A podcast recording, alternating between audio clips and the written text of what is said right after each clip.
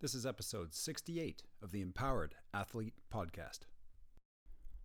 Are you 6'5, 225 and male? Or maybe 5'4, 110 and female? Are you a swimmer, runner, gymnast, or hockey player? Have you had three knee surgeries like me or a shoulder that tends to get sore?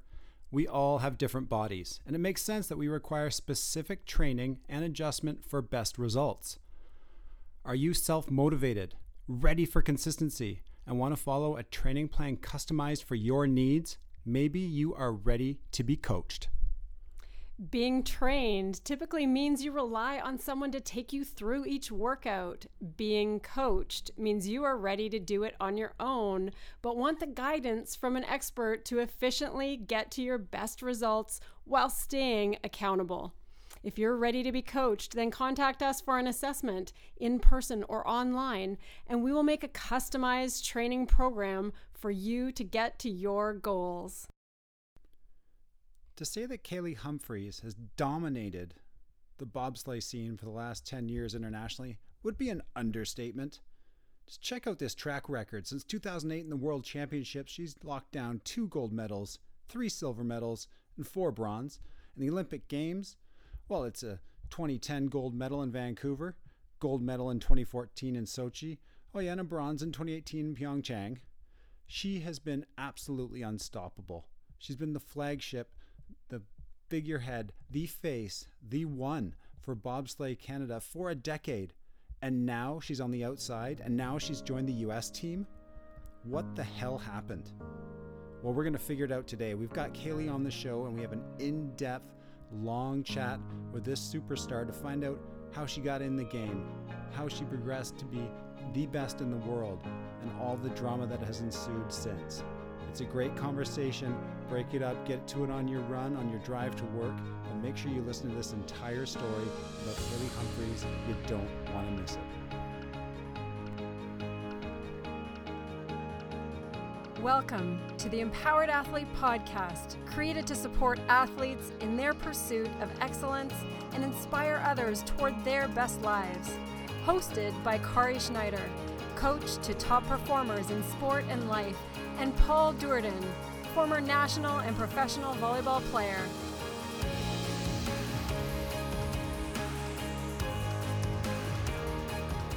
Hello, everyone. Welcome to the Empowered Athlete podcast. I'm Paul Durden, joined by my lovely wife, Kari Schneider, and the incredible Kaillie Humphries. Welcome to the show, Kaillie, and thank you so much for making the time to allow us to delve into your career the good, the bad, the ugly, the highs, the lows. And there's been many. It's been an incredible career, and we're just thrilled to have you on the show. Thank you so much for joining us. No, thanks for having me. I appreciate it. This is an incredible time in your life. There's, I, I, I can only imagine that when you had Olympic dreams as a child, you could never in a million years have predicted, say, the last 10 years. Definitely not. Um, I mean, my goal was just to go to an Olympics.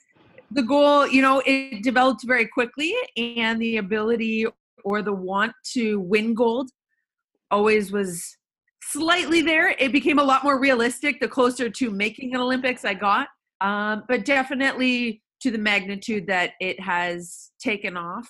Um, I owe a lot of that to my team um, to the support staff, my coaches, my therapists, my family, the people that believe in me. I definitely do, did not do it by myself in any capacity. And so I think their belief in me, my belief in myself, um, and the ability for all of us to work extremely hard and, and be very passionate about what we do, I think that has definitely elevated me to this level so consistently. You um, that uh, the Olympic dream though was it originally it wasn't in bobsleigh; it was skiing, was it not? It was skiing. Were, I remember watching. Tell us a little bit about what just kind of sparked you into getting competitive. Yeah, skiing that um, level. The first Olympics I remember watching was the 92 Olympics. And what drew me to it, we were all kind of in a living room area, me and my family, and we had met Mark Tewksbury before. And my parents had known him and he had come in. And so we were watching somebody we knew. Um, and I remember watching him, and that was the year he won gold. And just his face and how excited he was, and the environment that I was in, um, kind of fostered that feeling for the Olympics. um, as well as the feeling for winning and being the very best that you can be, and competition in sport. And growing up, I was always very active. I played tons of different sports badminton, volleyball, track and field, soccer. Ski racing was the first thing that I really fell in love with, though. Um, I was nine years old when I started, which in the skiing world is a bit late, but it was about nine. Um, my parents were very supportive of it. My dad was the one that taught me how to ski and then eventually, you know, got me into the ski racing competitive side of things. And I thought, this is it. Like, this is what I love. I'm meant to do this. I'm going to go to the Olympics. I, that was not, that's not the case. Um, I had crashed a couple times um, and I just, I was getting a little scared every time I would get out on the track. I had broken a couple bones every single fall. You know, there was that doubt, there was that fear, and I didn't have the fearlessness that those top level athletes did. Um, I wasn't able to turn it off, and I just wasn't that competitive. I was never going to be on the national ski team. Um, I grew up with athletes that ended up making the national ski team and going to the Olympics. The 2010 Olympics, there was at least three or four of my ski racing buddies that I went to high school with, um, that I grew up ski racing with. We were all at the Olympics together, which was really cool. That's Although awesome. I'm now for a different sport, but it definitely did not start on bobsleigh. Ski racing was my first love, and when I was 16, I realized it wasn't going to happen, and I wasn't having fun in the sport anymore. I wasn't as competitive as I wanted to be, and you know, I just didn't have it. So reality came in, little gut check, and had to pick a different sport and we trained a lot at Winsport in Calgary. Did you stay and, longer? Sorry to interrupt. Did you stay? this this is a question that I'm finding relevant to young athletes right now. Yep. But, but just before you you transition to bobsled, did you stay in skiing longer than maybe you wanted to because of um, maybe a, a, fear of letting down coaches or family or because clearly when you when you go that far and you've done all that and you're that young oftentimes by the time you realize you don't love it anymore and that you're you you know it's it's not fun anymore then by that time there's been so much support young athletes at that age are often staying in it longer because they're worried about letting their coach down or letting their parents down or letting somebody down was that the case for you or did you kind of transition out of it pretty well? Um, I transitioned well, but I probably should have ended it about two years earlier. At the same point, I don't know if I would have found bobsled had I ended it a couple years earlier. I think the transition point just happened to be at the right time. Um, I was still very young to transition into bobsleigh. Uh, junior in bobsleigh is the age of 26, and you can't compete internationally till 18. So at 16, 17, I was still too young to even really do bobsled, but I was a year away. So there was a bit of a, a fostering period. At the end of the day, though, with skiing, I retired, quit, moved on when I felt ready to. Um, I didn't ever feel like I let anybody down because I had multiple conversations. The biggest person that fear would have come from would have been my dad he had invested so many mornings, early mornings, 5 a.m., 3 a.m., driving me to the ski hill, time away from work. He was a gatekeeper for most of my races. He volunteered a lot. Um, I would have let him down. And it wasn't until having a conversation with him that I knew it was okay to walk away.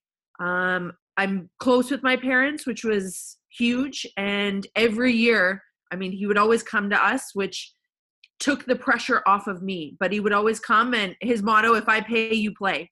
But it was a conversation at the start of the year that you had. Are we investing in this? Yes or no? Is this, are you still having fun? And whenever I things like that. really hard, he would always ask, Are you having fun? Every time. And I could say no sometimes. And I never let him down. It was like, okay, well, what are we going to do about this? There was always a plan um, from him. And so he really taught me how to navigate the system a little bit um, and or just check myself and make sure that sport is supposed to be fun and if i wasn't having fun why and the times when he'd be like fine then just quit and if you'd be like no i'm not going to quit dad then would, yeah. you know then he'd look at you and go okay Your then move on then what are your options and you'd be like okay fine so you know it it helped having a very supportive dad that understood the essence of sport that took performance away from it and allowed the stress or pressure of performance to be on me. I was putting it on myself. Nobody else was going to put it on me. Um, but realistically, it took about two years to get to that point. I wasn't successful for the last two years of my career, but I kept doing it because I believed in the dream and I this is what I really wanted. And I did invest a lot. I was going to the National Sports School at the time for high school. My parents had paid for me to go to a special sports school. Yeah. Like there was a lot invested in there. And I wasn't just going to walk away from it. But at the time when I knew it wasn't right, I knew it wasn't right. And I did have my parents in that safe place to go to. And then we came up with a plan. And my dad was actually the one that took me to the talent ID camp for bobsleigh. He helped me look it up online because I was like, I don't want to be done with sport, but I'm just, I'm not having fun Yeah. skiing anymore. And, you know, I don't want to stop sport, but I don't know what to do. And so um, I had come up with a couple options. Like you you had a typically those talent IDs they're they're like almost like a combine. Was it one like that or what like the the It was a combine. Yeah. Yeah. Um, I after I retired, so I quit skiing in like April. Um, and then midsummer was when I found bobsleigh. So it was a couple months. My dad wanted me to go back to university or to go to university. Um, post kind of he said, Well, let's you can either stay at the sports school, let's go back to a regular high school, and then let's set you on the university path. Um eh, that's not really that let's just put it that way. That did nothing. I value school and education 100% and i am so thankful to have the sports school that allowed me to graduate and get a high school diploma. Um, and i did end up taking a university class but that was never it didn't excite me it wasn't Okay. one of those I swear that's what he did. It's like national team. I did four classes. see you got Yeah. three more than me i did one like years later, six years later. But it just didn't it didn't excite me. There was nothing about it that I was like, ooh, yes. And I school just it it caused me like anxiety almost. I But it's wasn't it's taking away from what you really want to do. Like you you recognize that I want to do this and all this distraction is doing is having me do less of what I really want to do. want to do. Yeah, a hundred percent. So we decided kind of midsummer that I'd stay the rest of the year at the sports school and I'd kind of try and accelerate my graduation date. It wasn't the six year plan as it would have been for being in ski racing, and I needed to kind of do summer school and really invest to graduate in the three years. But we were going to focus on that and then look for a different sport. And I've always been very strong for a female. I've always had very big legs. Um, so picking a sport where I thought, okay, what are my what is my skill set and what excites me to watch and you know what do I think I could be good at? And I always loved roller skating as a kid, and so I thought speed skating. This is it. This is what I'm gonna do. Um, and then training at Winsport, I had seen some of the bobsledders, and they were really nice people, really strong. Um, and so at that point, I was like, oh, maybe I could do bobsleigh too. The bobsleigh track is there. So the in Calgary, the bobsleigh track from the '88 Olympics was there. So I knew about the sport. Of course, I had seen Cool Runnings. Everybody's seen Cool Runnings. Yeah. So I was like, oh, this is what I'm gonna do Bobsled. and- yeah bobsled and so it was we looked up both sports and the first talent id camp it was like a just like a combine test event. They hold them all over canada for all different sports every year. And the first one to come up was bobsleigh and it was about four days later. Um, and so i was like well i'll try this one. Let's do a series of tests. Let's see if i'm good. If i'm not good you know let's look at the speed skating one. Yeah. um, and so I went to the bobsled one. Were you when you were alpine skiing you were around that say 16, 15, 16 age, were you lifting then too? Yeah. Yep, not nearly as heavy as bobsled requires, It's a different, um, but I definitely was lifting. yeah, yeah. Okay. Yeah, there was a lot more cardio as well involved. Um, you know, reps of You don't like cardio? Just the way you said that, I, I'm detecting something there. cardio. Okay, I'll- I'm spoiled with bobsleigh. I run 30 meters. Like cardio for me is 100 meter sprints. Like that's far now. Or I jog real slow for like 30 minutes, and then my muscles are like, "Nah, you're good." Like shut down, and I'm walking. You know Cassie Ha- Hawrysh? You remember? Yeah, yeah. So I dragged her up some really awful steep hills in Mexico for some hill runs. And I think she's hating me ever ever since then. Like it's just like, no, this is not this is not me. It's not what I do. Why would we even do this? This is ridiculous. Yeah. The competitor side of me thinks I got this. I could do this all day long, and then I start doing something. I'm like, nope, my body. There's zero chance. You have not trained for this. You cannot accommodate this. This no. And so it it takes me a minute. Um, having last year off, I really had to kind of switch focus a little bit with training, um, and I worked on some of my weaknesses for sure. Um, I have a capacity. Ski racing gave me the capacity to do endurance. So for some reason, um, last year I was training um, with a professional tennis player for a period of time, and she does way more cardio than I've ever done in the last 16 years of my career. Um, but I noticed training with her, there would be a period where I'm really strong and powerful and super fast, and I can explode out. And I'm like, yeah, I'm good. And then I die real hard, real fast at like set 10.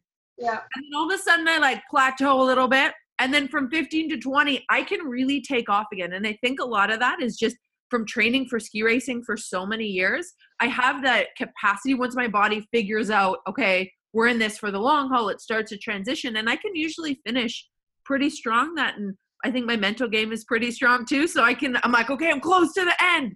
You Yeah. can do this final push. Yep. We call that the home run response in heart rate monitoring. so I got a good home home run response. Um, I learned that one, but it still dies so hard in the middle, and that's just that's the way I've trained my body. It's a, a machine, Yeah. and I'd have to. It would take years to train it differently, and I'm okay with that. And I look forward to being able to do that post bobsleigh career. so did you crush the combine when you first uh, when you first tested when you were young? Um, I didn't crush it, but it was good enough to get invited to the national team. So I showed up. It was a series of uh, sprint tests. So you do a 30, a 15, a 30, a 45 meter, a 60 meter. You just run 60 meters and they time you every 15 meters. Um, I showed up. I had never really run in in spikes before. I didn't come from track and field, so I just ran it in flats and running shoes, where most people were coming from track and field and had spikes on. You're looking for that hundredth of a second. yeah, every little bit. I just didn't have the knowledge. But at that point, my dad had to come. I was 17 years old. Um, my birthday was in September, so it was like right on that cusp. Um, he had to sign a waiver because you need to be 18 to participate. So he had to say he agreed to let me participate. Um, I was good enough to get invited to the national team. Definitely didn't crush it out of the park, but I showed promise for somebody so young. I had enough speed and I had enough strength that there was potential to invest in me and that's what they saw.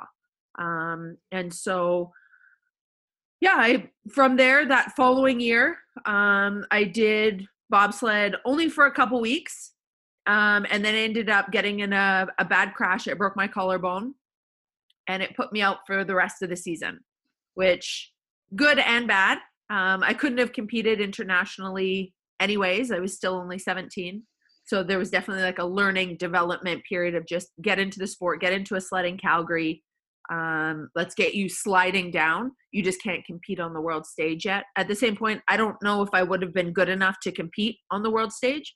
Um, so it allowed me a, a year to figure out if i really loved it and if i wanted to do it. And especially getting injured that fostered that is this something you really want to do? You did it for two weeks you learned a little bit and now you're out there's a lot that's going to be required to do this sport and are you vested in it yes or no Well, what about that fear factor? Because that ended up being a thing in skiing. So what what allowed you to get over the crashes and have the ability to go fearless down the track? in bobsled you have no choice in skiing you can slow yourself down You can hold back. Yeah. you can hold back Yeah. you cannot hold back nothing in bobsleigh once you're in you are going and you sort it out or you don't and you crash and the fear of crashing and that fear of getting injured that fear of you know risking somebody else's life when they're in the back the fear of getting crashed um that scares the crap out of me and still to this day it motivates me so hard, especially when you get to a new track. I get so fearful of like making mistakes that it forces me to focus extra hard. And I've learned how to harness that where it's not a fear that cripples me. It's not something I seize up with. It's something that I recognize allows me to be more focused, more intense, and then I can perform better. But there is no holding back a bobsleigh. Once you go, you're in, you're going. You don't pull the brakes at any point going down the bobsled track. So there's no slowing yourself down. Um, you can bang into a bunch of walls, but A, who wants to do that? And B, it's more dangerous because then you put yourself in bad positions. So it's nicer, it's smoother, it's faster, and it's more safe when you drive good lines. So I had to learn very quickly how to overcome that fear and make it not something scary, but make it something that could benefit me to have you know good clean smooth lines down the track and ski racing helped um, me develop when i did become a bobsled pilot how to look for lines how to understand pressure um, to look far of where i was going. I had to do it in skiing with gates. And so in bobsleigh i had that natural ability as soon as I became a bobsled driver to do it. But I spent my first three years in the sport as a brakeman, so the person at the back, um, just So- Would you would you would you consider yourself an adrenaline junkie? Like if you didn't have bobsled, would there be the need for something that was like highly stimulating? I don't think so, only because I'm a fairly laid back person. I hate roller coasters. I'm not a Really? big Oh, that's hilarious. fan. Like I refuse to go on them. Even little rides that it's the drop feeling. I Yeah. hate that so much. There's no way. Everything it never does that, yeah. If it never does it, speed, I could do all day long. Put me in a race car with somebody, you know, get me somewhere, and I'm like, I get, I get super excited with speed and going faster um, and pressure, like but I don't. Paul, he's he can't stand a roller coaster or anything. I mean, you Oh, I love roller coasters. It's spinning. I hate spinning rides. but then he's he's Yeah. like he's become a pilot, and so they have to do certain drills. And I'm like, how did you not barf? What? Yeah, I know. So it's just, yeah, just different. But I, I don't think I seek out thrill. I enjoy a moderate amount of it in my life. That I'm definitely going to be more adventurous than most people. I enjoy all types of sports. I'm willing to try most things. I just also know what I like and don't like, and I am very adamant about those things. Um, and there's certain things I just will never do. Bungee jumping, nope, I'm good. Never on my list. Skydiving, never. Those things won't happen. I have no thrill for them and no reason to. Like some people are like, just do it once. I'm like, no, I'm good. There's, I know I will hate it. And there is no point in doing it. Roller coasters now are the same for me. Like, I will not enjoy this so much that it will destroy the rest of my day and I will hate it. for you. Yeah, then it's then it's like, oh no, it's not worth it for me. Yeah. I could go on the swings. The swings are fun. It elevates you up high, you spin around nice and slow. I wouldn't do that. Oh. Paul's like, no, not gonna happen. Swings are no. yeah, no, not gonna happen. Yeah. So you, what happened for 2006? So you ended up having the the hope for the Olympic dream at that time. Yeah so 2006 i spent from 2003 to 2006 for three years as a brakeman. So i trained i was the fastest girl in canada on the back of a sled arguably one of the fastest in the world. Um, over the course of that three years getting closer i was getting higher and higher to inevitably ranked one of the the top in the world. And in august with the olympics in february my ego cashed a check that it, it couldn't couldn't handle. Um, I decided to go to World Push Championships. And I thought, I want the title uh, for sponsors, to be able to get sponsors, to be able to put it on a resume. I want to have the title of World Push Champion. I want to be the best in the world. And at that time, there was a, a push, um, like a, a push competition that they would hold once a year all over the world. And it was just like pushing on a bobsled track on wheels kind of like a roller coaster, but you push down and it comes back up. And they had it in Mexico. They host it in different parts, and I thought I want to be world push champion. and so I went. I was in the best shape of my life going into a couple months before the games. And I was warming up in this little like rugby field and I tripped on a garden hose. Um, why it was there, don't know. Watering some plants or some grass, and I literally it was like a little garden hose, and I thought, oh, I'll just hop over. And somehow a hop over, not looking at my feet. Um, I ended up tripping on it and rolled my ankle instantaneously. Like by the time I rolled it and I looked down, it was the size of a like baseball in my ankle, and I was like, uh oh. So got off of it right away. Um, I ended up tearing all the ligaments and muscles in my ankle. So that was eight weeks in a cast, no walking. Then it was eight weeks in a boot, walking. So pretty much I was off till Christmas, the Olympics two months away. So everything I had built up for three years, everything I had worked for, instantaneously went away. And that was really hard to take. The thought of I'm going to come back, I'm going to get to this Olympics. This is this is what I'm meant to do. I'm so close to the games and I was one of the best in the world. Like I'm going to come back is going to be, you know, my strong point. And I pushed myself. I got back, did all the recovery and rehab as fast as, you know, as fast as I could, as fast as my body would let me. Um, I came back at Christmas. So this is now, you know, two months before the games. The Olympic team gets named a month before. So I had one month to prove my worth. Um, we did some push champs, and I ended up coming back being the second fastest girl in Canada. Um, I was very proud. They were sending three girls to the Olympics. I was proud of myself. Um, was doing push offs against a couple of the other girls, was testing individually. Um, and so that's how I know my rank. Everything goes by test individual like push times and test times. Um, it's, it's, numerical. It's not like numerical. It's not judgmental. It's no points. There's no style points in this. It's a number. Yeah. um, and at that point i was ranked second in the world and canada was sending two teams to the olympics and i thought okay you know i really want to be in that number one sled again I, I am where i am but i've got some time so i get named to the olympic team january the olympics are in february um, I'd come back strong within kind of that one month period. Um, I knew, you know, I, there was still a lot left to do, but I was on the right path. And I get named to the Olympic team. Um, we, you know, go to the Olympics.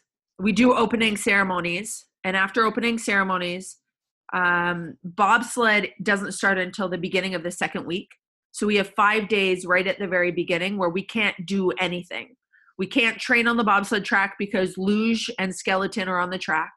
Um, and so you're just in the village waiting um, for your events to start. And so we decided to go, instead of just waiting in the village, we decided to go to St. Moritz in Switzerland, which was a couple hours drive from Turin, Italy. And we were going to you know, go and slide and do some bobsled stuff for those five days and then come over and do the bobsled week as per normal. Um, at that time, we were also going to do a push test because we wanted the fastest girls to be the girls racing, representing Canada at the Olympics. This was my time. I thought, okay, this is when I'm really going to build it up and, uh, you know, prove that I'm one of the best girls. Um, I ended up doing a series of push tests. I did not push as fast as Heather Moyse she was the number one ranked girl.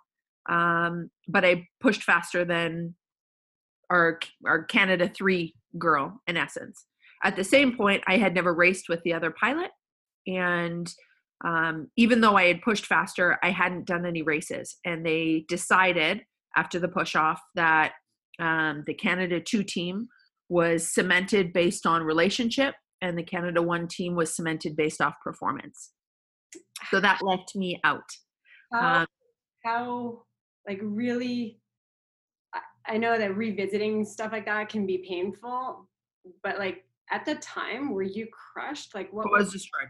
I was destroyed. My parents were coming to the olympics. They were already in turin italy. They had flown over. They had gotten an airbnb and were living with you know this french couple just outside of italy and they were coming up to watch me compete um, I thought that there was no way I wasn't going to be racing. You know, building up into this, I had overcome adversity, and that was my story. Yeah. You know, and here's where it was all going to be happy at the end.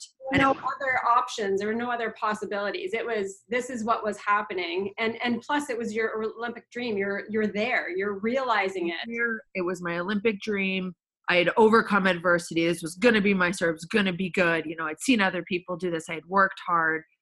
I didn't understand how we could have two very different teams choose two very different options. Um, at the same point it's you know the choice of the head coach. He chose to make one team very happy, um, and he chose to stick with high performance on the other team. Um, and it it was frustrating because on one end it was performance based, and I hadn't achieved the goal, and it was my own fault. Um, at the end of the day, you know, an injury occurred, and that was a choice that I made, um, and so I had to live with that. And whether I would have beat her or not, had I been healthy that whole year, who knows? No one will ever know. Yeah. Um, at the end of the day, though, you know, Heather outperformed me and she was the best person for that number one position. And then you have another team who chose friendship and teammates and teamwork. Um, and I didn't understand that either because this was the Olympics and it was about performance. It's not representing the sport. I understand that there's you know there is something to be said about teamwork and you know liking the people that you're with but when there's a performance aspect that's something that didn't make sense to me if we're supposed to be trying to be the very best that we could be um, so question from a, a layman here yep. uh, as you're describing the scenario i find it really hard to imagine i find it hard to imagine that with the pressure of an Olympic Games and the pressure to perform, that distraction and instability would be a negative. So I'm struggling as to why there's any testing to decide any positions within five days of the competition at all.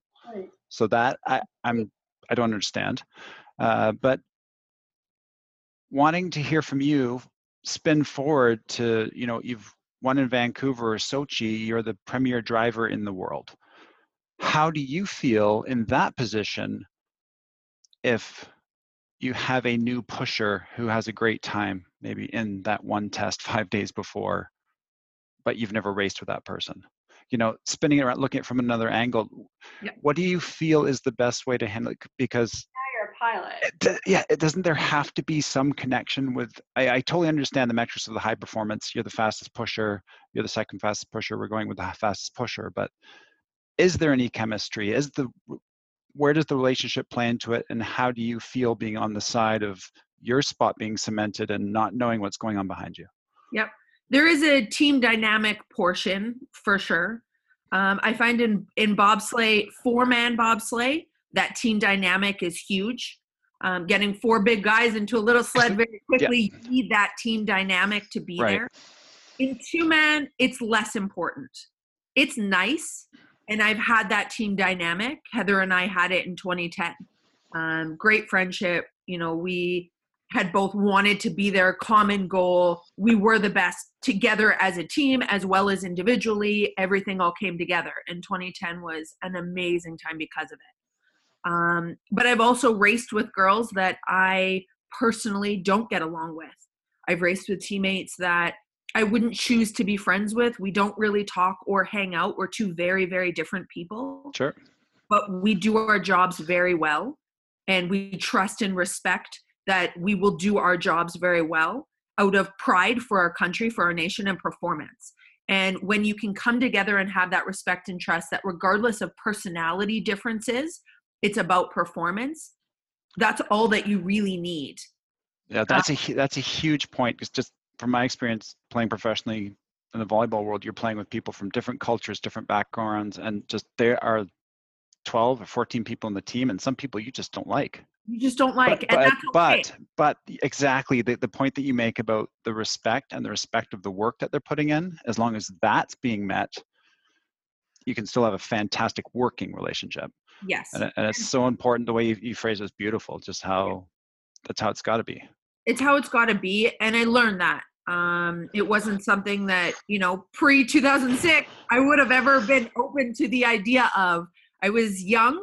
Um, in some aspects, I was ignorant to the fact that you know there is a team dynamic portion. I was just based on performance. Yeah. Um, but it, you know, 2006 had it not happened, looking back, I would have never become a pilot. Um, it definitely forced me to take a moment. 2006 was hard. Um, it had there was a lot of good that came out of it though. I got to go to an Olympics. Yes, I was an alternate, but I got to see what it was about. I got to experience the village um, performance. I watched so many other athletes perform from other countries too. Some of the best are male bobsledders. Andre Lange, Pierre Lueders. I watched them perform. Pierre won a silver medal um, in 06. And, you know, his mental state, what he was focusing, what was he doing to prepare. Um, at the same point, you know, I would go home almost every day. There was a period of about three days when I didn't go back to the village. I went back to my parents' house and I cried for hours and hours and hours. And it was so hard because I was so close. I was at my dream, but there was nothing I could do to actually live it. Yeah. Um, and at the time, I wasn't thinking ahead. There was no like, well, maybe it was Yeah. my dream is just crushed and I'm living this right now. And that's all that I can focus on. Um, after 2006, I went home. There was about a three month period where I was like, I'm done. I'm out. I hate everybody. I hate everything. I am mad at the world. I didn't achieve my goal and my dream, and it's everybody else's fault. Um, looking back after about three, four months, I think I, I sat down, had a conversation with my dad again, and he was like, Well, what are you doing now? Are you just done with bobsleigh? Is this just it? And I'm like, Well, I don't know. I need time to think about this. And he's like, Okay. So took a little bit of time and you know again you know what are you doing? Are you are you done with bobsleigh like what are you going to do? Are you going to let somebody else dictate what what it is that you want to do? Um, my ex-husband at the time competed for great britain. You know he was coming over to canada. Was i going to go back to school at this point? I was 20 years old um, was i going to give university a try? Was i going to try a different sport? Was i going to compete um, what was i going to do? And I realized I wasn't going to put anybody else or give them the power to make decisions over me and my career. Um, at the same point, I, I felt very incomplete and like I wasn't done with the sport and I wasn't done with my career, and this wasn't going to be the end of my story. So I decided to do a driving school. Um, it's like a two week, they just kind of send you down in a bobsled and they teach you what to do, which is just kind of they push you off and then see if you crash or survive. Um, there really is no way to like teach pull left, pull right. Um, and I did well. I did really well. And being able to get back in the sled, being able to go to that driver school to learn and to start again with a new challenge. Um, it pushed me mentally as well as physically, but I was with other people that were learning, and the sport became fun again during this driving school. And that's when that was the most important part for me of I do really love this. I found the fun again. Um, who knows where it'll go, what'll happen, but at the end of the day, I'm having fun and I want to see where I can take this. So I'm going to give it some time and let's see if I could be good as a driver now. Um, I had a lot of people in that four year period from 2006 to 2010 um, tell me, you know, not to get my hopes up. It, they say it takes eight to 10 years to build a good bobsled pilot. The Vancouver Olympics was only in four years. There was no way I was going to make it. Um, you know, to, it was the long game. Sochi was going to be my Olympics eight years later. What were you believing? Um, I didn't know what to believe, but I knew other people's limitations or other people's limitations They're not mine. Um, I wasn't writing it off, but realistically, I had to prepare. If it was going to take eight years, Sochi was going to be my games. It didn't mean I couldn't make it to 2010. I didn't shut that door. Um, I just didn't build my hopes up super high that I was going to be the best. Could I make it? I thought so. But if I didn't, I wasn't going to let myself down, but I wasn't going to shut the door and not try. I wasn't going to not work hard because other people said, well, there's no chance of you doing it. Yeah. Uh, so every day I got on the track, I, I focused, I did the very best that I could. And that was my four year plan learn as much as I can. I had already gone to an Olympics, I had been to a world championships. I was a brakeman on World Cup. So I had competed without the pressure of performing as a driver. Yeah. I had seen all of it, been through all of it. I just had to learn how to drive a sled in those pressure situations. Um, and as I went through, you know, 2007, 2008, there were certain races I failed hard. You know, I'd have one really good one and one really horrible run. I'd be ranked really high, like second or third, and then I would drop off and finish seventh. And I'm like, what is happening? I would again look to other athletes that were the best. Andre Lange from Germany, Pierre Lueders. Um, there were so many other athletes. And at the same point, we had a number one pilot, Helen Upperton. So the pressure on me wasn't there at all. It was on her to perform. She yeah. performed in 06, came fourth. She was a favorite going into 2010. Everything was built up around my teammate, which allowed me to kind of fly under the radar a little bit and just focus on doing and learning as much as I could. Um, there were no expectations put on me, and I didn't have any on myself, but I knew I wanted to at least get to an Olympics and try. So yeah. the whole goal was just trying to get to 2010 and have that be an experience and actually get to an Olympics. Um, I could not have imagined we would have won that race. Yeah. At the same point, um, Pierre Lueders, one of the top bobsledders in C- Canadian sport, but in the world. Um, I had really looked up to him. He had kind of taken me under his wing and helped me as I was starting to learn. I bugged the crap out of this poor man. Um, every question I could possibly ask all the time. And I know he's like, I just want to perform, but he was so great. And he, anytime I would come with a question, he would answer it. He would help.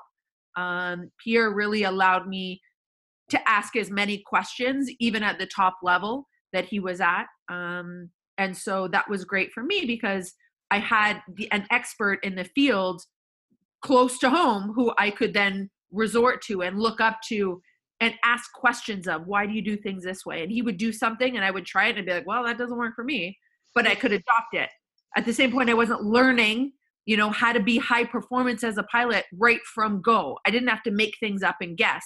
I could go well you know he does this between runs so he doesn't get stressed. I'll try it does it work for me yes or no but at least i'm uh, starting at a, a higher up position I'm yeah, you're, yeah. you're trying what the best do. You're not trying a trial and error on your own whim. You're trying what the best do. What the best do. So i'm closer to okay if i got to chop and change a little bit 10% that's fine but this is a common theme that most of the top people do.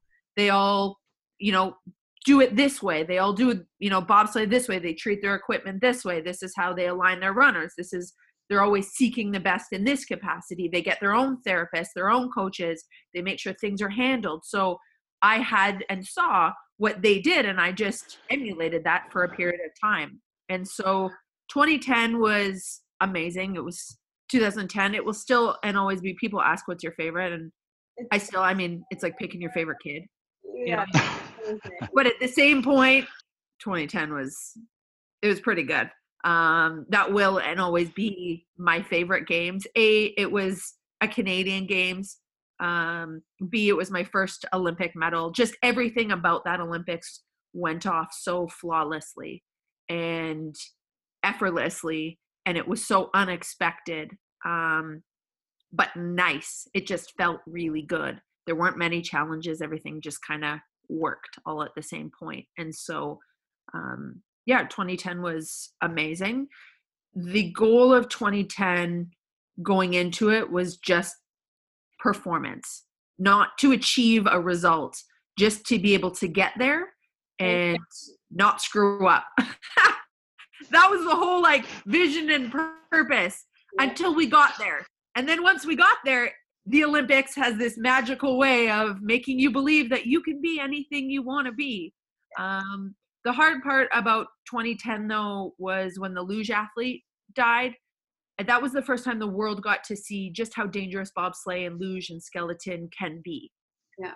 Um, all the athletes know of it. In 2005, I competed with a girl at World Championships as a brakeman, and two weeks later, she was learning how to drive. And similar situation. Um, got launched out of the track and ended up passing away. So it wasn't the first time I experienced it. At the same point, the sport can be and is very dangerous, and we're all very aware of that. I think that's what brings bobsledders from all over the world so close. Mm-hmm. Is that level of anything can happen at any moment and you have to be 100% focused on what you're doing when you're on the bobsled track if you have a lapse in judgment at 140 kilometers an hour you can launch yourself out and you are not surviving that. There's no way. Um, and so everything 100% focus all the time and it's on safety as well. And so 2010 the world gets to see exactly how dangerous things are and that put a lot of doubt and a lot of fear in people's minds. I was so fortunate to have pierre there.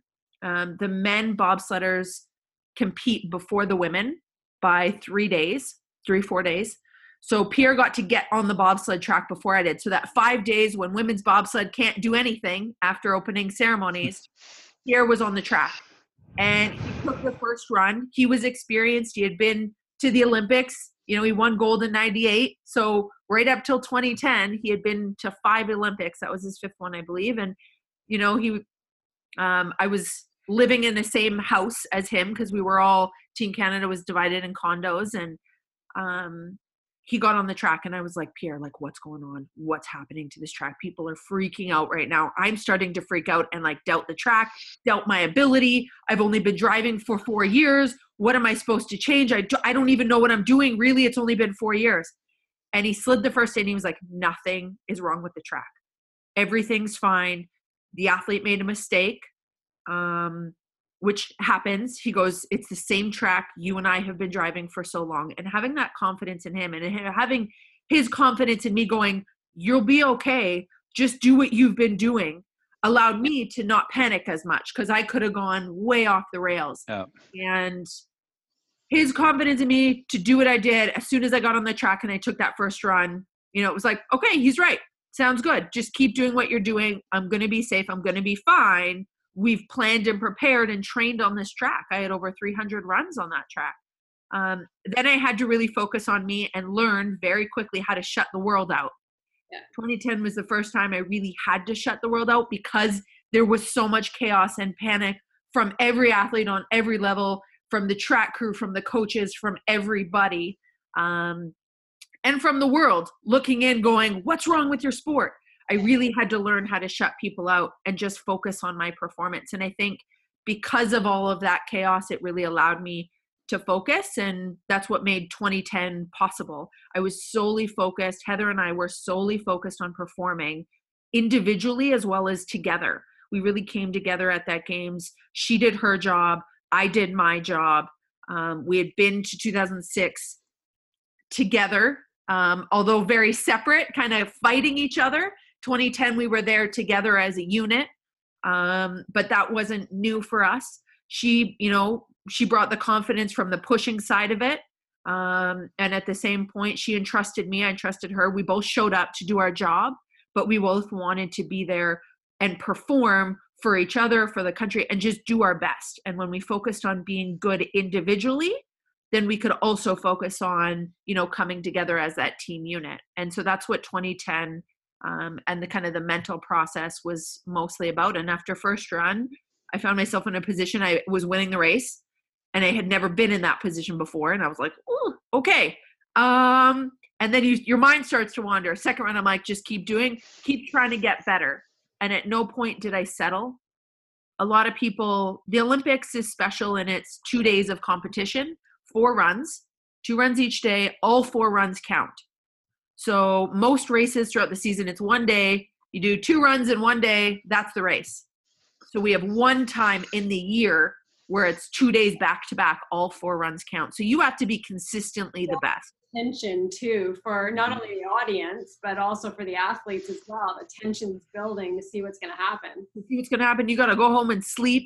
You got to prepare for day two. You got to perform back to back days and be good on all those days. Um, and so after day one, I was winning the race.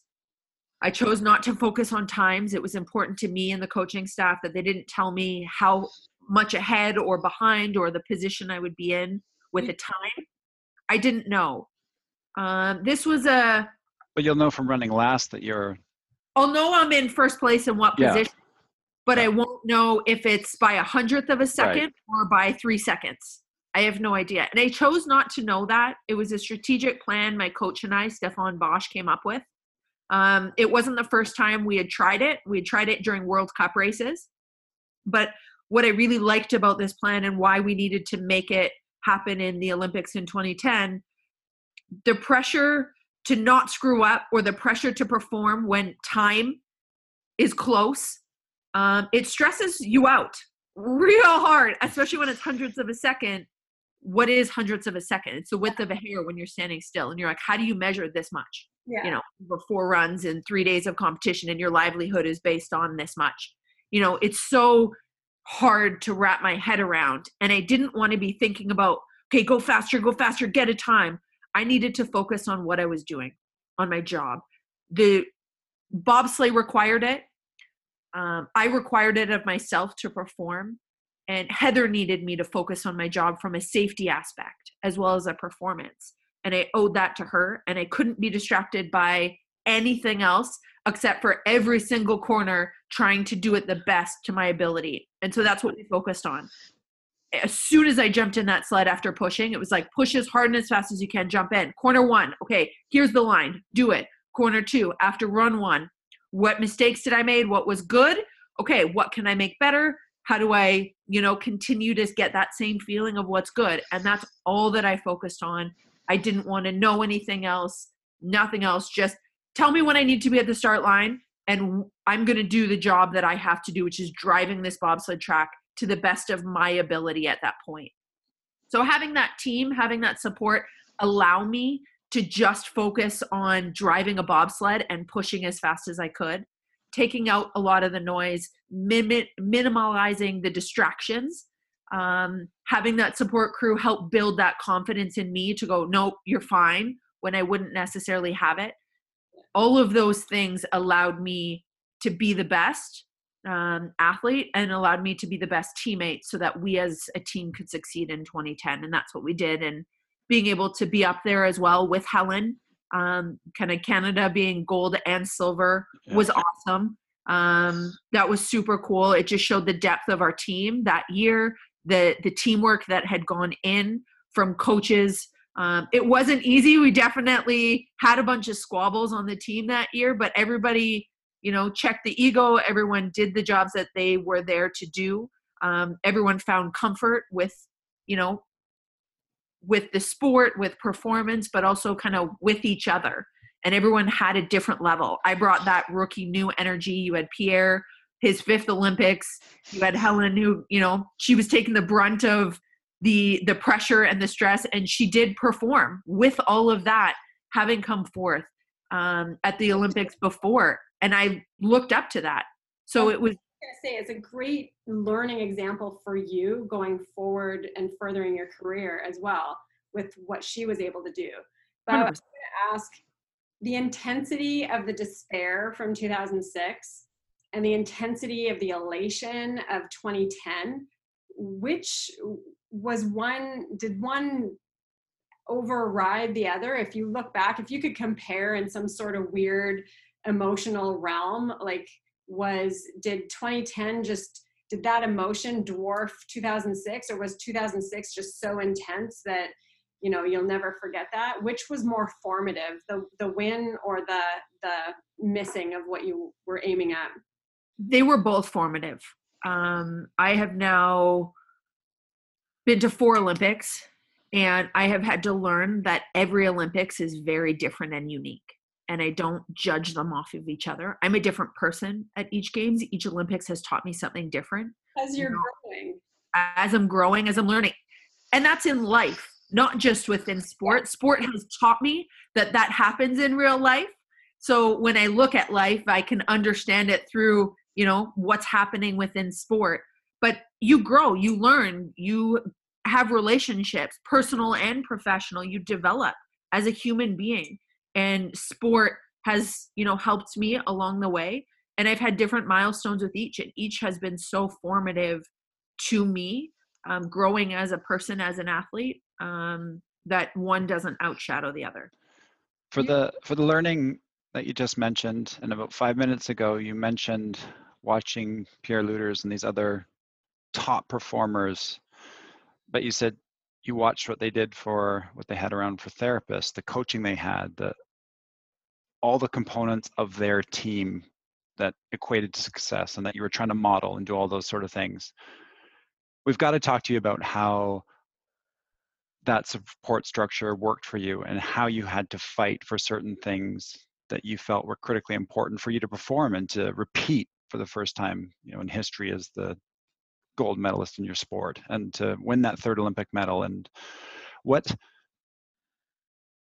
when did you realize that things maybe weren't as they should be or as good as they could be and when did you have the confidence to say something? And can you just kind of walk us through that? And a little general question but um, i realized the value of my team after 2010 and it was a battle to get them involved for 2014 and who's but, your team? Just to, so the listeners really understand what yeah um, what it takes. Steve, steve mcmillan was my start and strength coach so he's responsible for my sprinting my weightlifting. I started working with him in 2007 um, so having him on board involved um, he's been there for all the highs the lows. We've really developed together um, coach athlete relationship but i admire him and respect him so much from a coaching perspective and there's so many things that he brings um, gordon bosworth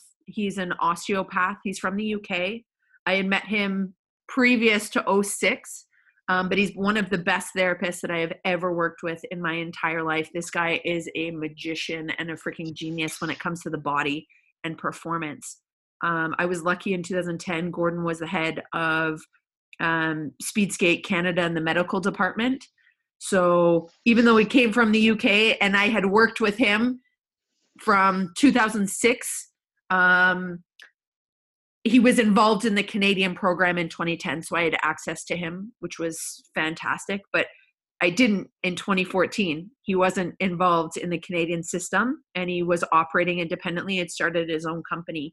And so getting him involved back into the Canadian system, um, as well as just getting him or keeping him involved with me specifically, knowing he had to focus on his business back in the UK. Um, that was a challenge. Um, there were a lot of people. Stefan Bosch, my pilot coach, he started in 2008.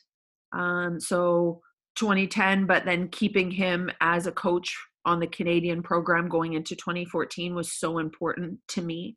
I had that really good um, athlete coach relationship from a communication standpoint with Stefan.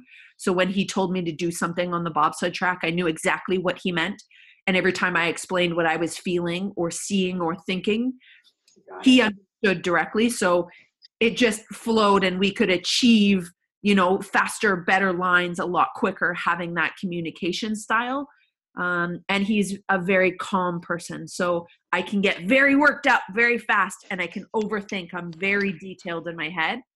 And he brought that, it's cool, we got this focus on the basics, keep it super simple so I don't run away with all of these hundreds of thousands of thoughts. Um, so having him involved was so important. Um, after 2010, so 2014, even going into 2018, having a good sled mechanic, um, Mark Vandenberg, but from 2010 to 2014, um, he had come in, he was new. Going into 2018, still fighting to keep him involved was huge. Equipment's a big part to bobsleigh.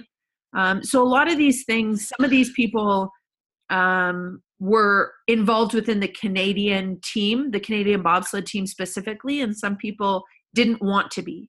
And if they didn't want to be involved in the Canadian bobsled team, then I had to find a way to still utilize them if that's what I felt was so vital to my performance.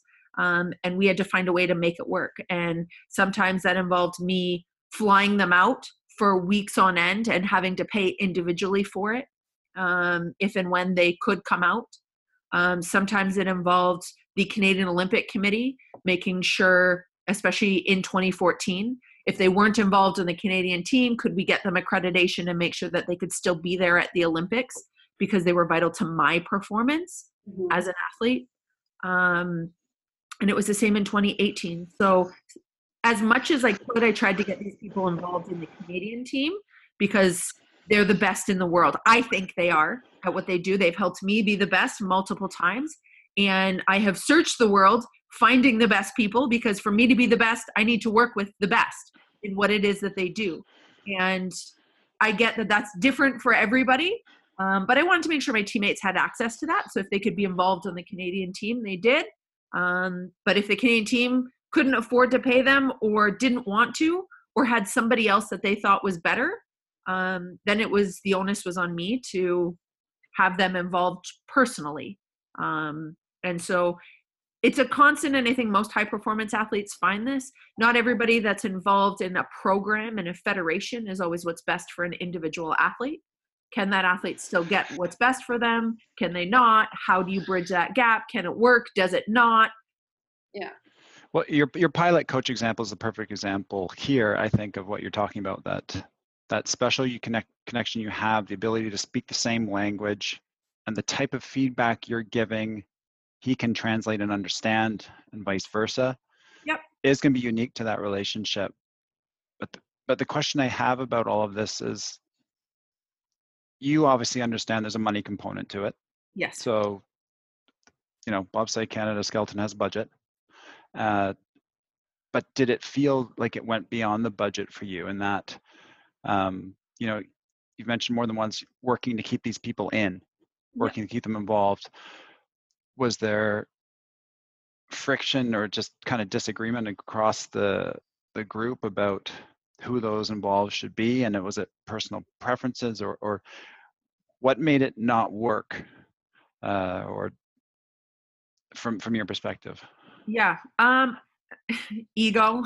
Ego makes it not work real quick. yeah Um, yes, there was friction. I think the biggest, it, it certain people um, were very on board with making sure I had what it is I needed and trusted me enough to tell them what that is. And if it was a team person, great, fantastic. If it couldn't be a team person due to budgetary constraints or availability, then how do we get it?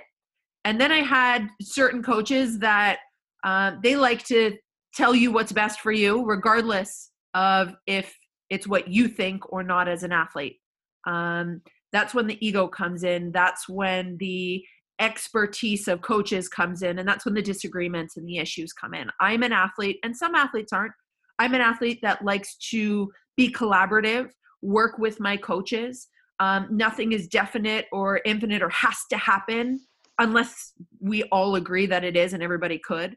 Um, but it's more a collaborative effort. Here's what I think. Do you agree? Yes or no? Um, I think I need to be a little higher in this corner.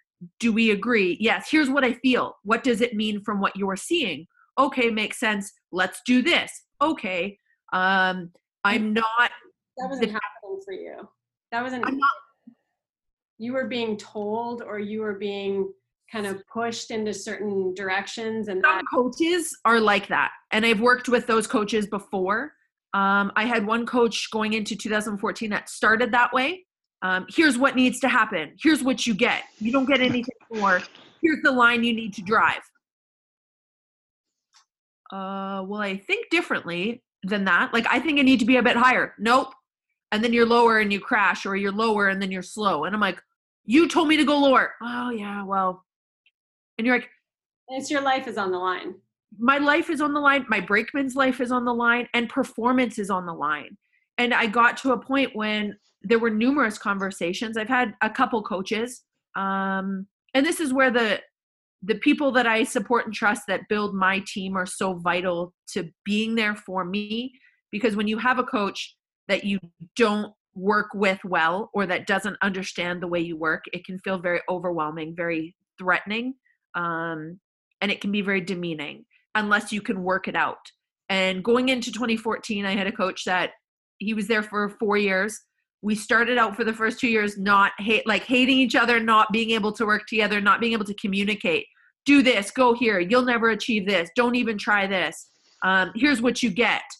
And I'm like, ah. Uh, and I think he realized very quickly that if it's not something the team can provide, great. It doesn't mean I'm going to go without. I'm going to find a way to get it. I'm going to find a sponsor to pay for it. I'm going to get this person if they're needed to come to be here. There's always a way to achieve something.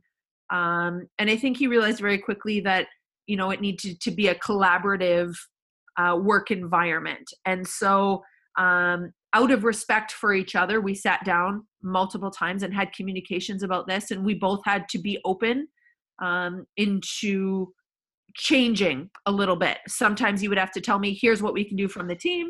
Okay. Here's what I need individually. Okay. And then make a plan. And when we could come together and devise a plan, regardless of personal preference mm-hmm. um, and what was best for performance, and we could come together built around performance because we both respected it, then it didn't matter ego or personality or you know trust it was all just performance based and we came up with a performance plan and both of us could operate within performance That's so okay. you could both speak. You could both speak that language for sure and come to a common ground on that. Yeah. Was there a was there a straw that was like the final straw that had you basically go okay like i can't work within this system.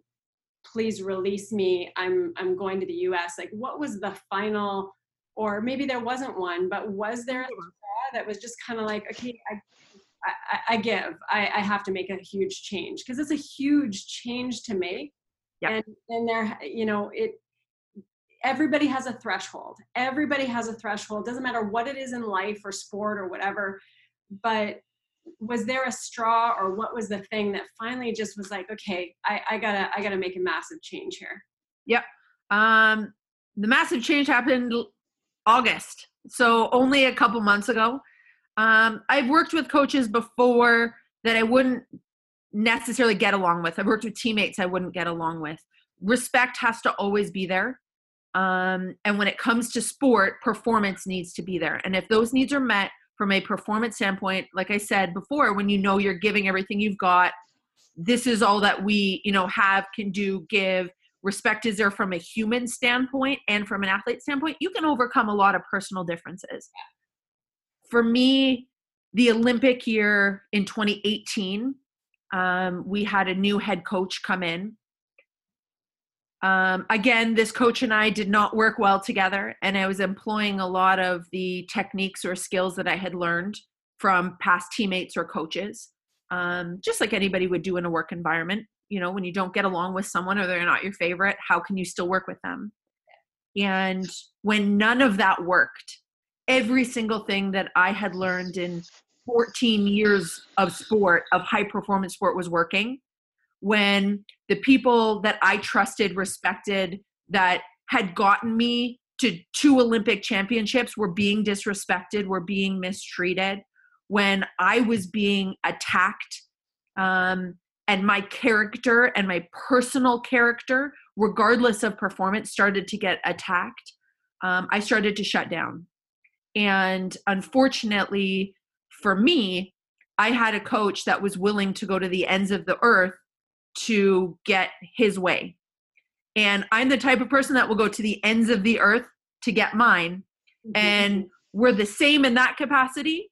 Unfortunately, our values and how we operate are so drastically different um, that we ended up coming the games having to, um, I had to come up with a plan with the team that um, had gotten me to two Olympic medals before. Stu, Gordon, Stefan Bosch, all those people were there.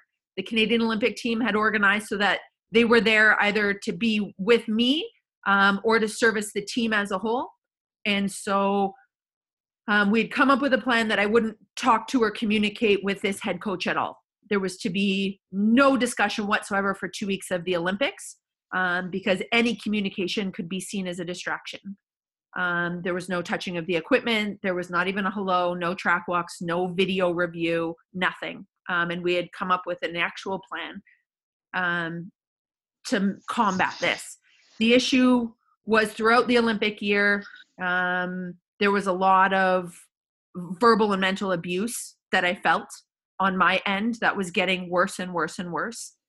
And it caused me a month before the games to almost go home I got to a point after 15 years in a career that in January, a month before the games, uh, in tears, destroyed after being yelled at for an hour and a half on what a horrible person I am, uh, as well as what a disappointment to my country I was, that I asked to go home. And I went straight to the president of Bobsleigh Canada and I didn't want to be there. I wasn't having fun. To get an Olympic champion to want to go home a month before she's about to potentially make history, knowing I've given my entire life to this and I am the most dedicated person possible, wanting to achieve something no one else in the sport has ever done, took a lot. And I'm a strong person and I think of myself as a very strong person. Um, it was a gradual progressive not just one instance but it didn't matter what i did what i said who i was. Um, when my personal character started to get attacked and i started to feel threatened just as a human being when i didn't feel safe in my environment when it didn't matter where i went or what i did i was vulnerable not just to personal attack but to physical um, touch or intimidation. Um, when my environment felt unsafe to me that's when i was like i'm not a i'm not having fun and b i'm not okay here. Um, so we devised the plan that i wouldn't talk to this coach at all during the games and we were going to get through the games. And that plan honestly allowed me to be successful at the games. Um, getting back um, not having communication at all kept me safe which was great. Um, and i worked with Phylicia and my teammates. Um, after the games there was a major depressive episode. I was clinically di- depressed. I was experiencing a lot of very physical issues that occurred. Um, there's always an Olympic lull, as most people will talk about post games. Everyone goes, Yeah, for like a month, you know, you're really sad or you just have no motivation. Uh, but this lasted for a very long time. Um, and to such a severe degree, I was experiencing headaches on a daily basis um, couldn't leave the house, wouldn't leave the house, light, dark. Um, motivation was not even walking my dog did I want to get out and be athletic in any capacity. And I was like, something's not right. I was getting rashes all over, hives all over. And I was like, we got some major issues here. So um, I sought help. Um, I personally went to Toronto, had a brain scan of an MRI, wanted to make sure you know i didn't have a concussion or something wasn't concussion based what was going on with my eyes what was affecting my vision why was i breaking out? I had blood work done and blood tests done and i was like something major is happening and that's when i was diagnosed with depression and um, started taking medication and you know came up with a plan to combat that and all of that led to me understanding working with a psychologist and a sports psychologist um, led to me breaking down the olympic season which was when um, I realized that there was uh, a lot of verbal and mental abuse to what I felt. Um, and I needed to make it known. And it wasn't something that I came to lightly. It wasn't something that I just was like, oh yeah, this is this is what this is. Uh, it took months with professionals to get to this point to understand. And when I made it known, um, I was blacklisted. Um, my funding got cut um, almost immediately and I felt very alone, more alone than I had ever felt. Um, at that point, I have three Olympic medals, and I. What was your expectation in that making that public? Um, yeah, my expectation like, was to stop it from happening again yeah. and to change my environment for the next four years moving forward. Um, the only thing that, and the only thing that made me feel safe and able to compete at a high performance level was removal of this coach from my environment. Not from the team, just from me specifically. So my intention of filing was to make it separate officially known um, so that officially we could do something about it for the four years moving forward um, and whether it would change for you know the team aspect or just for me i needed to make the team aware um, from a legal standpoint that this was occurring so that there would be no question moving forward on what it is I would need. And what, what hurt the most about the reaction? Because you're going into it with this intent of, you know, no one should be experiencing this. I'm um, just looking to separate myself from this. Yeah, Yeah. to be What hurt blacklisted. most was that I was blamed. Hmm. Um, that it's it's all your fault. Uh, when you get yelled and screamed at and told you're a horrible person, what did I do to to deserve that? I at that point, uh, like there's nothing. It didn't matter what I said. It didn't matter what I did. Um, I was then blamed for you know, well, you should have done this and you should have done that. Um, there was no support in regards to helping me through the depression as well. Um, I felt, as most people or anybody that's ever, you know, felt really low, um, it's you're not in a rational mind per se, and you get to the point when you don't know why and how you are where you are, um, but you feel really bad about yourself, about the situation, and you um, you don't really know what to do, and so to think back and go, what could I have done differently? Is this my fault? Um, what did I do to deserve this? And then have the people that are supposed to keep you safe, the federation that's supposed to help you and provide resources to help you, deny you all of those services and then blame you. Um, that hurt the most because I felt like my country abandoned me and let me down. And Mm. I felt I did nothing to deserve that. At that point, I had achieved three Olympic medals for these people. I had been invested for 15 years of my life, time away from family, from friends. This was my livelihood, and I committed a hundred percent of everything I had to it. Um, it cost me relationships, friendships. This is sport. This is high performance sport, and I was always okay to give it until I wasn't okay to give it anymore. And when I stood up for myself, when I stood up for my mental state to say, hey, something's not right, I need a change, and here's why. Um, you know, everybody's guard went up, fair enough. Um, but there was no course of action, there was no plan. I was used to, okay, here's an issue, let's fix it Yeah. and get past it. And instantly I was shut down um, and there was no plan moving forward and I was abandoned. Do you think that they just hoped you would quietly retire and that that 100%. when you're done, like done, done kind of thing? That 100%. That's what they were hoping for. I think that's why they removed funding uh, two months after I filed the the complaint. Although I had a signed agreement and I had paid my team fees for the year and I planned on competing, um, there was no acknowledgement. It was, well, here's what you're going to have to do. You have to just keep. We're going to keep putting you in the position you feel unsafe with. We're not going to make any changes whatsoever. You have to deal with this. This is your problem, and it's not going to change okay so i have no say no capacity nothing and the answer was no so then i had to choose do i continue down this path that i felt had caused major depressive episodes and that put me in a very unsafe environment on a yearly monthly weekly basis where i'm destroyed as a human being or do i not and i think they hoped that i just would retire and walk away and that i had no other options um, and that i would no longer be a problem by cutting your funding and everything, it's not like you even have this option to keep competing with Canada, even if you chose to try and endure what your coach was putting you through. So, you know, what, all the resources get cut. So as soon as your funding gets cut, you no longer have access to training facilities, to Yeah. therapists, to doctors, to coaches, to medical staff, to um, to anything, to dentistry, to the you no longer are You're off a the island. athlete. You're off the island. Yep. As soon as that gets cut, you're done. So I endured it for a year. Um, my funding was cut in October. Um, for the remainder of that season, up until March, I endured it. I tried to come up with new solutions, new plans. I had reached out to Bob Can and say, "Hey, I still want to be competing. What do I have to do to get back on the team? What do I have to do to get my funding back? What camps do I have to attend to?" And I was ignored. Um, for months, I was ignored. Then I got a response that said, Well, what do you need to feel safe and high performance? Provide a list.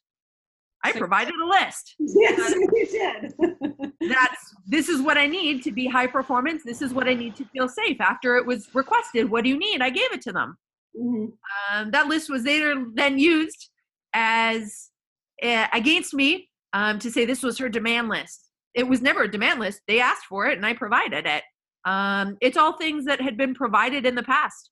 Nothing new. And it definitely wasn't just solely for me. It was to keep me safe, and other athletes would have had access to all the same services. which Um, which is a big deal. Just just to clarify, because when you end up bringing an extra service provider in, I've always been the service provider, right? You bring an extra service provider in that that service provider can't get paid even close to their normal rate that they would normally get paid on the open market. They never get even paid close to that when they're working with a sport federation or whatever it is, whatever team it is, national sport body. So for you to be either using sponsorship money or your own money or whatever to bring somebody in that other people have access to is a big deal. That's a big deal for everybody, not you know, like that's a generous thing. Yeah. And it and that's the part i'm like if if other people are going to come in to make me feel safe i want other athletes to have access to those people too. I'm going to i want the best people. I know who they are. I want to bring them in but i want other athletes to also benefit from their services. Um, and so it was important to me that it kept me safe but that other athletes also had access to it. So it wasn't solely for me um, but i wanted it on paper. I wanted all these things written. They had been provided in the past um, I had to fight in the past for some of these services. Um, Mindset to kind of go, okay, this is what I have to do in order to get where I want to go. where I want to go, Where- and it was simple to me. what made And you finally go like, okay, I I can't even. What opened your eyes to go, okay, I I gotta try something else. And I mean, I I from what I understand, you can correct me here if I'm wrong, but I you pushed the um, the lawsuit in order to get it decided so you could be released. yeah, I realized forty-five million dollars is insane, you guys. I know it is. That was never the goal. No, That It's action though. No, but Like- you, time is of the essence. You know, and we know that this could drag out for two years, and then you've lost the option for the next Olympics. Like it's it's a It could have dragged out for 10 years. The biggest issue is in bobsled, as in most performance sports, um, when you're out of competition for a while, you need to, if you're going to come back in, there's requirements. And I sat out for a year, um, didn't compete. But if I sit out for more than two years, I have to redo my qualifications to be back on the World Cup. So I'd lose my world ranking if I sit out for two years. Yeah. When I left, I was ranked number one in the world.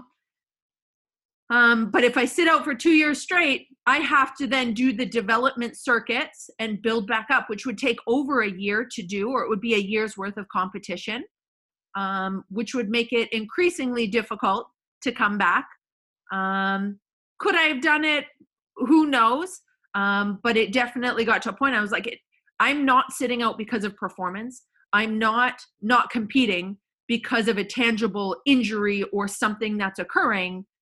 I don't have a team to return to, and I'm not being given the information in order to return at this point. So, what am I supposed to do? And there's no safe environment for me to return to currently. Um, so, I tried to reach out, tried to ask what to do, um, provided everything that they had requested, uh, gave them time to get some of those requirements met. Was it a solid have to have everything on this list? No, they knew that as well. There was communication, things could have been talked and worked out. Nothing was solid. It was just a list that here's here's basically what I want.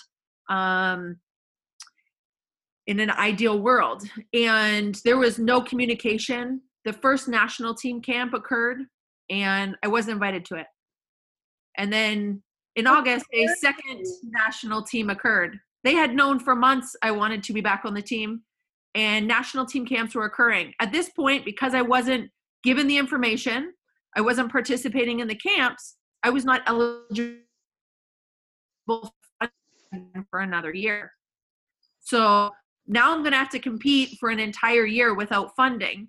That $20,000 that the Canadian athletes get a year to compete is what we live off of. That is our life.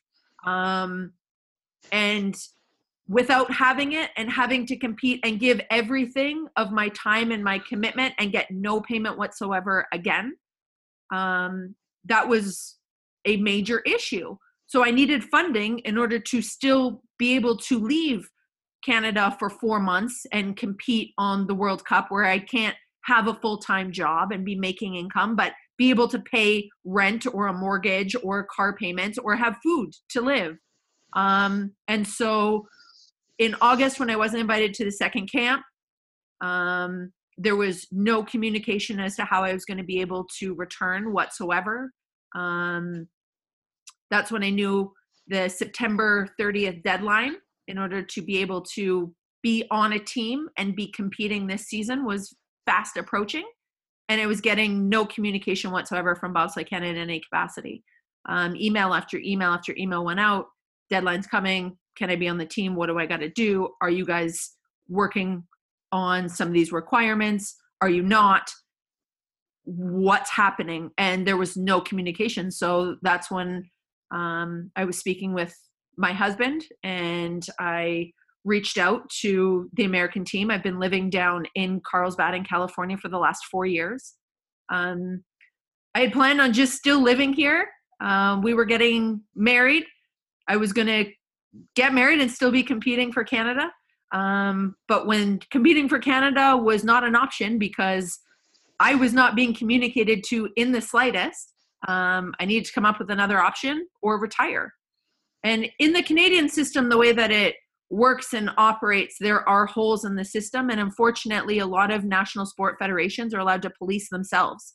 Nobody can hold them accountable. During this time, I reached out to the Canadian Olympic Committee I reached out to own the podium to a lot of the funding partners. Every connection I could have possibly had within 15 years of being at the top level in Canadian sport, I reached out to and I talked to.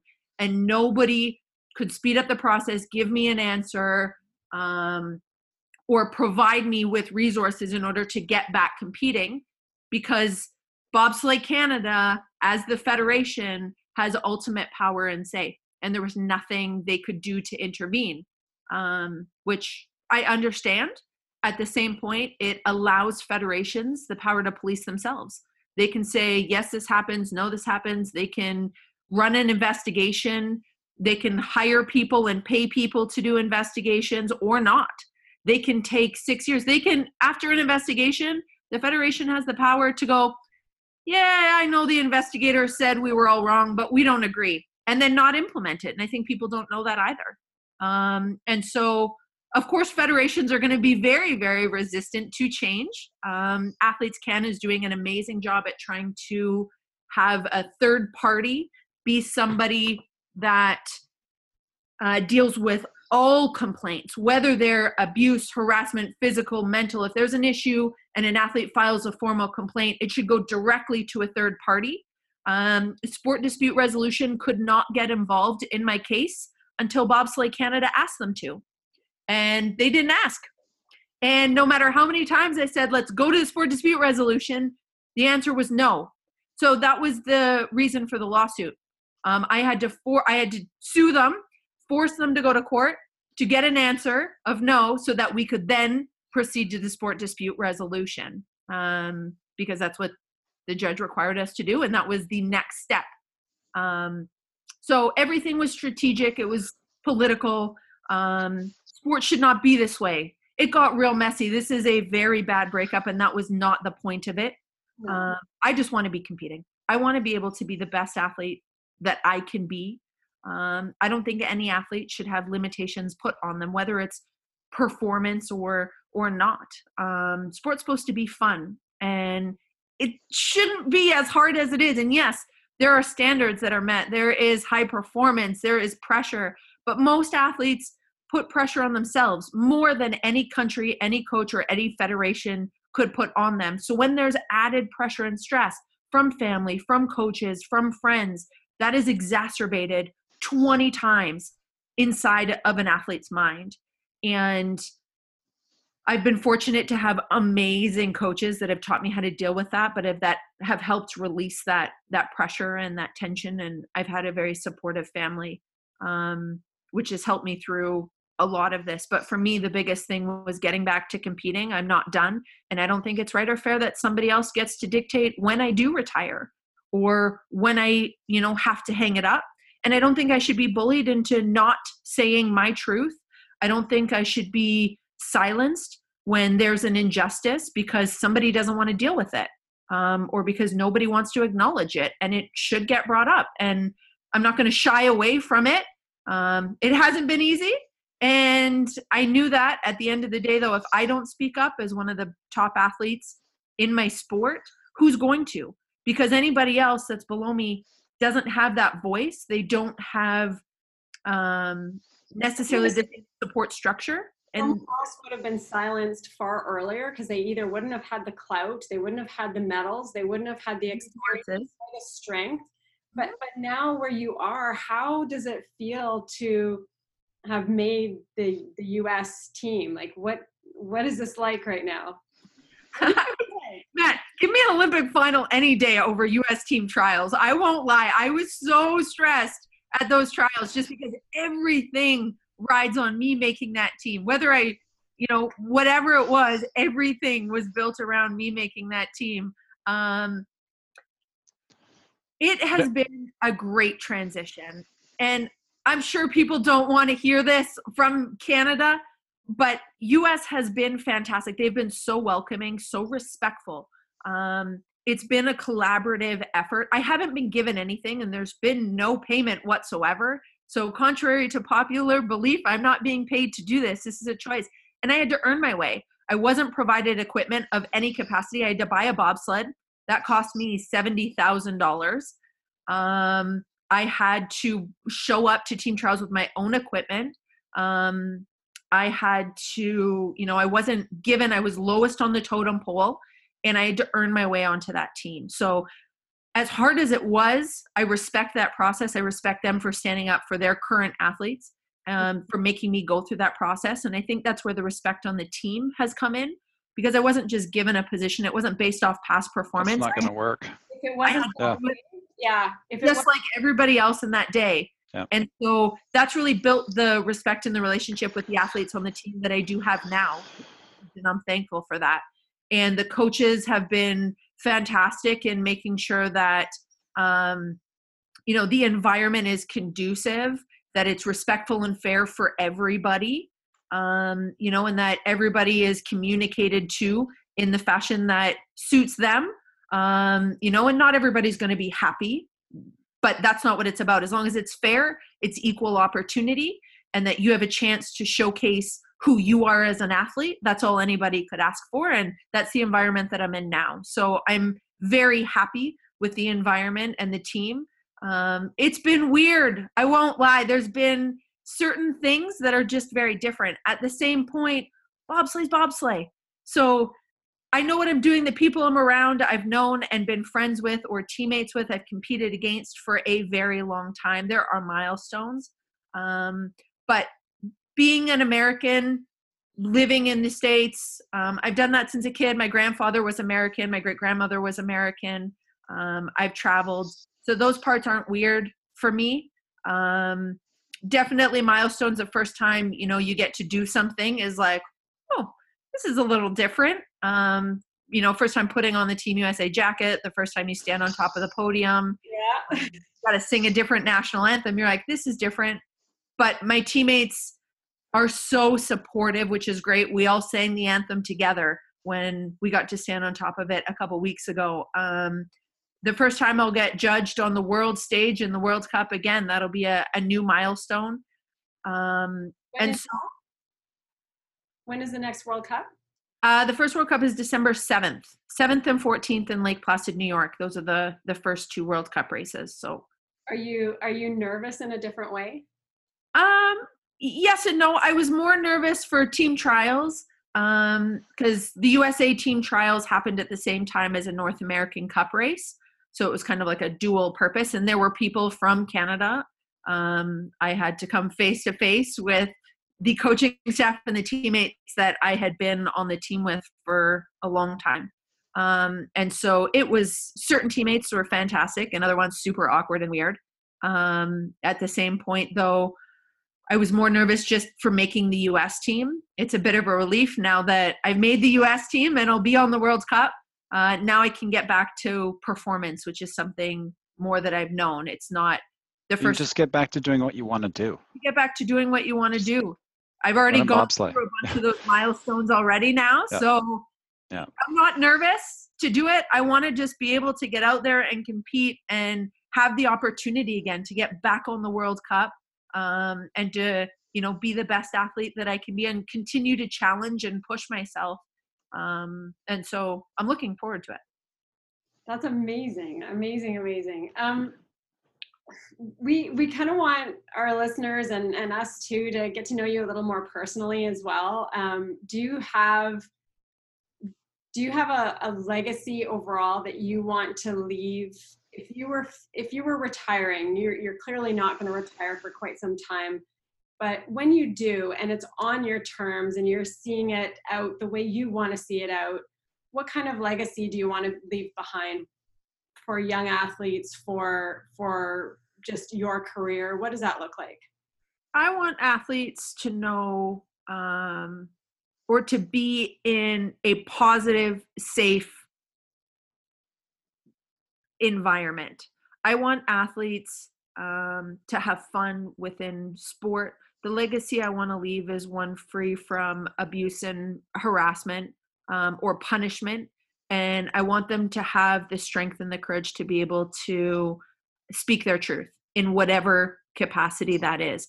Most importantly, I want opportunity for younger female athletes um, so that when they come up through the sport or sporting system that things are greater opportunities are available to them.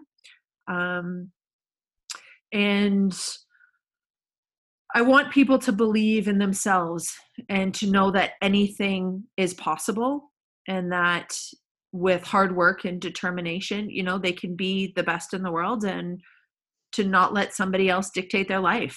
Um, that you know you have the power and the influence and the voice and you know the skill set in order to be the best that you can be. Um, for me the biggest part i think throughout my career is not comparing myself to others and not letting anybody else define me or my journey. And i want other athletes to believe and to know that that is possible. Um, and not even other athletes but other women other females. I want you to know that that is possible and can happen in any capacity whether you're a doctor or a teacher it, it doesn't matter. Um, you can be the best and whatever it is that you want to be um, and to work hard at that and to challenge yourself and it's not going to be easy but it doesn't mean that it's not right and you know have fun. It's your life. Live it. Is, is there something about you that you know despite having a fairly public profile that most people don't know about you that you would want people to know about you um i think a lot of people see me as strong um i definitely have a very good resting gym hard focus intensity face Mhm. um, but I'm actually a big softy when it comes to most things. Um, I take things to heart. I am a very detailed, very personable person when you get to know me, and um, I, I think a lot of people don't necessarily see me that way. Uh, I don't show a lot of it, I guess, or enough of it. Um, but that softer side is there and I do require it just like I do my intense more focus side. Um, but it is there. So um, yeah, I think that's part of my makeup, but I want people to to not forget that. I don't do things on a whim or just because. Um, everything has a plan and a thought out process in detail and I enjoy what I do. Um, I don't like roller coasters and I'm a homebody. I'm definitely more of an introvert, I think, than people seem to understand as well. Um, I don't, yeah, I like being at home with my husband and my dog. I enjoy just chilling and watching movies. I'm not a big thrill seeker. I get enough of that in bobsleigh. I'm good if I don't have it in any other aspect of my life. I, I think your I think your dog, just being a dog person and knowing dogs, I think your dog sensed when you were getting a little stressed about what we're talking about, and then your dog comes in. Yeah, she does, and I've noticed that as well. Um, she's very, Yeah. she's very good like that. She's very smart. Closed. That's why the door is closed. Because if they hear my voice going, then they're both going to be in here. Like, Come up. Yeah. So I've noticed that she's very good for that, and I'm very thankful that we we have a dog that is very in tune to that um, for my husband and I, and um, it's been it's been something that is very enlightening to say the least, because Mhm. somehow she senses it, and then it makes me think, why is she coming over? And then I'm like, okay, heck, you sell. I'm like, here's what it is. It makes you think internally. It does a hundred percent. And I'm like, okay, here's where we got to go with things, um, or change focus, or you know, switch conversation, or just take some breaths. are are children in your future? I we plan on having children. Yes. Um, when don't know. It's not like I'm getting any younger. Um, but both Travis and I really do want children, and so uh, that'll be that was kind of in this four-year plan initially, but is no longer. Um, just built around the fact that you know there's been a lot of stress Yeah. and complete shift Yeah. in the last five months that um, we're going to get through this part and have things a bit more concrete and settled and sorted um, and not so brand new on everything. And then we'll revisit that moving forward at whatever time. Do you um do you have some favorite music that you listen to getting uh getting in the right state for training or for competition? Do you have some favorite music? Music's great for doing that. Um, country is always a favorite of mine. Growing up in Calgary, I was gonna say it's Uh, Alberta. Yeah. it is Alberta. Country I've listened to my whole life, so that will always be my go-to. That's a big part of my repertoire. But I do listen to a lot of other things. Um, you know, hype up for race day. Anything you can, you know, dance or move to. Beyonce is great. Um, I'll put on Eminem. You know, like it really depends on what I'm seeking from the environment. For cool down after a workout, or if I know it's the day before race and I can't get too excited, I won't put on anything fast or hype because it, you know, it builds you up. Um, and Yeah. so I'll stick to more like singer songwriter acoustic style stuff or like some slower country stuff. Um, but yeah, it totally depends. I enjoy most music. The only type of music I would say that I don't understand is like house or Yeah. techno. That's the only type that I I haven't learned to appreciate. Um, I just it does nothing for me. Um, but all other types, it's I like the top forties and yeah, yeah. country, most Take of those. those. Well, we we can't thank you enough. We're so grateful that we could share to our audience and to other people your story so that not only do people really understand you and how hard you work and how incredibly devoted you have been not only to your country and your your sport but also just to the cause of being who you are, being respected for who you are and as a human and as a woman and as an athlete. And we really really appreciate your sharing all of what you have with us. Well, thank you, and I appreciate the opportunity to be able to do so. thank you so much for listening to get more support in living your best life find us in our free facebook community empowered top performers we're on instagram at paul durden and at empower conditioning please share this podcast and rate us a five star review would mean the world to us That is how we connect with and support more people to excel in sport and life. Take what you learned today and try it. Progress is perfection.